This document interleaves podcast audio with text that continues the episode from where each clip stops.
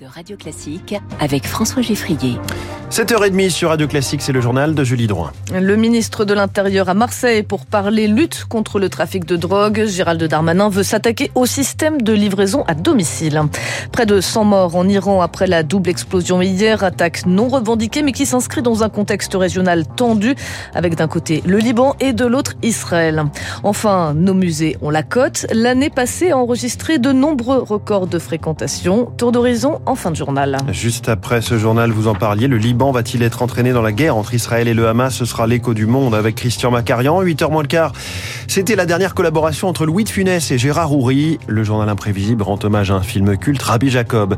Pourquoi de plus en plus de pâtisseries ne servent qu'un seul produit, euh, le donut ou bien la meringue ou encore les choux? Ce sera le décryptage gourmand de David Barrault à 8h moins 5 avant de retrouver Franck Ferrand qui nous emmène dans l'histoire pour un précédent 4 janvier. Julie Drouin, le ministre de l'Intérieur est à Marseille où il se félicite d'une première victoire contre la drogue. Oui, pour preuve, la diminution de 40% des points de deal dans la ville grâce à l'action de la police. Mais la nature a horreur du vide et les organisations criminelles s'adaptent vite. La livraison de drogue à domicile est aujourd'hui en plein essor. C'est le nouveau chantier auquel veut s'atteler le ministre de l'Intérieur Gérald Darmanin. Un narcotrafic favorisé par les réseaux sociaux et donc Sarah Ders difficile à enrayer. Dans un des quartiers nord de Marseille, à la Paternelle, il n'y a presque plus de points de deal. Les trafiquants de drogue changent de méthode.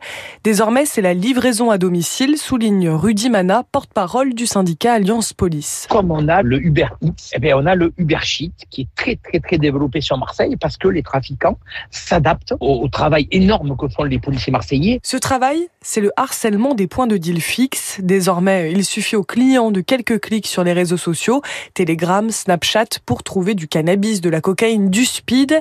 Les trafiquants usent de promotions, de cartes de fidélité et même de cadeaux parfois. Et pour quelques dizaines d'euros, des petites mains livrent. C'est-à-dire qu'ils ont recruté des, des livreurs qui vont apporter le shit qui est commandé par les réseaux sociaux. Les policiers les traquent depuis des années. Quels sont les leviers qu'on peut activer supplémentaires? Honnêtement, je crois que la police est au maximum de ses capacités. On travaille d'arrache-pied, on est présent au quotidien, parfois à plusieurs reprises dans des cités par semaine. La seule chose qui permettrait d'arrêter le trafic selon plusieurs sources policières à Marseille, ce serait de sanctionner très durement les petites mains, souvent mineures, car aujourd'hui, ajoute-t-elle, les trafiquants n'ont plus de limites. Et pour Gérald Darmanin, cela passera aussi par la traque des narcotrafiquants à l'international. La crainte d'un embrasement au Proche-Orient après la double explosion en Iran hier qui a coûté la vie à 95 personnes. Une attaque non revendiquée à l'heure actuelle, elle a visé une cérémonie en hommage au général Hassan Une figure du régime iranien tué en 2020 par un drone américain. Une attaque survenue au lendemain de la mort du numéro 2 du Hamas près de Beyrouth dans une frappe attribuée là à Israël. De quoi semer le trouble dans la région, Charles Ducrot. L'hypothèse d'une attaque orchestrée par des opposants au régime ou encore Daesh n'est pas exclue, elle est même privilégiée selon plusieurs observateurs.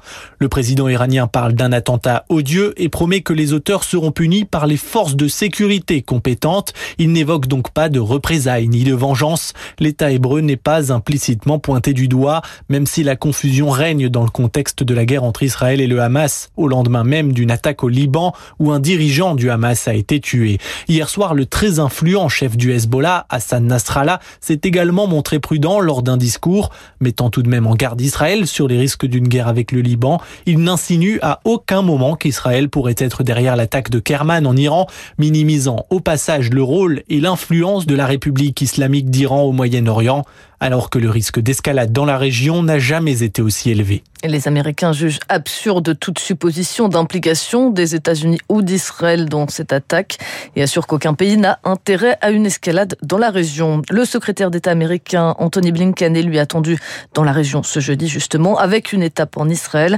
Cinquième visite officielle depuis le début de la guerre le 7 octobre entre Israël et le Hamas. Le président argentin Javier Milei freiné dans son élan de réforme. L'économiste arrivé au pouvoir il y a à peine un mois promettait une révolution libérale avec une dérégulation massive de l'économie. C'était sans compter sur les institutions. Hier, la justice a retoqué le chapitre travail de son décret qui vise à abroger plus de 300 textes existants. C'est donc Chloé Sénard, un premier revers pour Javier Milei. Dix jours après son élection, l'ultralibéral Javier Milei a déposé un méga décret pour modifier les régulations qui ont, je cite, retenu, entravé et empêché la croissance économique du pays. La Chambre nationale du travail il s'interroge sur la partie droit du travail de ce texte. Le chef de l'État veut modifier un certain nombre de normes. L'extension de la période d'essai de 3 à 8 mois, par exemple, la baisse des indemnisations en cas de licenciement ou encore des limites au droit de grève. Cette suspension est provisoire le temps que la justice se penche sur le texte. La Chambre nationale du travail estime pour l'instant que ces mesures ne semblent pas justifiées pour améliorer l'économie d'un pays déjà en difficulté économique. L'État a déjà annoncé faire appel de ce jugement et dans la rue, la contestation s'organise. Entre 25 000 et 30 000 personnes ont défilé à Buenos Aires le 27 décembre. Et une grève générale est annoncée pour la fin du mois. Il s'agirait du mouvement le plus précoce contre un gouvernement en 40 ans de démocratie. Merci Chloé Sénard. À Cuba, on fête cette semaine les 65 ans de la révolution cubaine. Des célébrations plutôt amères sur l'île des Caraïbes, car Cuba, toujours sous embargo américain, s'enfonce dans la crise économique. PIB en baisse, inflation à 30%, pénurie de nourriture et de carburant. Sur les deux dernières années, près de 700 000 Cubains ont quitté le pays, dont de nombreux médecins. Si le secteur de la santé a longtemps été une fierté nationale, aujourd'hui, les habitants ne parviennent plus à se soigner, explique Janice Argaillot, docteur en études latino-américaines. Il n'y a plus les moyens de soigner les gens. Moi, j'ai clairement des amis qui m'appellent en me disant on n'a pas pu faire soigner un tel parce qu'il manquait un médicament, parce qu'il manquait un appareil. J'ai des exemples aussi euh, parmi mes proches de gens qui sont allés euh, consulter parce qu'ils avaient un rhume, une grippe, qui n'ont pas été soignés à temps et du fait de leur âge sont finalement décédés. C'est une vitrine, la médecine cubaine encore aujourd'hui pour la révolution, mais pour les Cubains, c'est un peu encore une désillusion. On envoie des gens à l'étranger, mais on peut pas soigner correctement à l'intérieur des frontières. Beaucoup de médecins cubains qui vont euh, à l'étranger ne reviennent plus. On constate que ce sont des gens euh, plutôt qualifiés qui s'en vont désormais. Je suis beaucoup plus euh, sceptique sur l'avenir de la Révolution que je n'ai pu l'être pendant un moment. Des propos recueillis par Baptiste Coulon. Radio Classique 7h36. Ce trouble auditif qui concerne 10 à 15% de la population adulte mondiale, on parle des acouphènes. Ces bourdonnements, sifflements, grésillements qui empoisonnent la vie des personnes qui en sont atteintes. La quasi-totalité de ces troubles est liée à une perte de l'audition, mais qui ne se repère pas toujours lors des tests d'audition. Une étude américaine publiée récemment dans Scientific, Report a donc cherché à comprendre pourquoi, Nayo. Ces chercheurs ont travaillé auprès de 300 adultes, ne présentant a priori aucune perte d'audition, mais dont certains souffraient quand même d'acouphènes. Chez ces patients, ils ont détecté des dégradations des fibres du nerf auditif.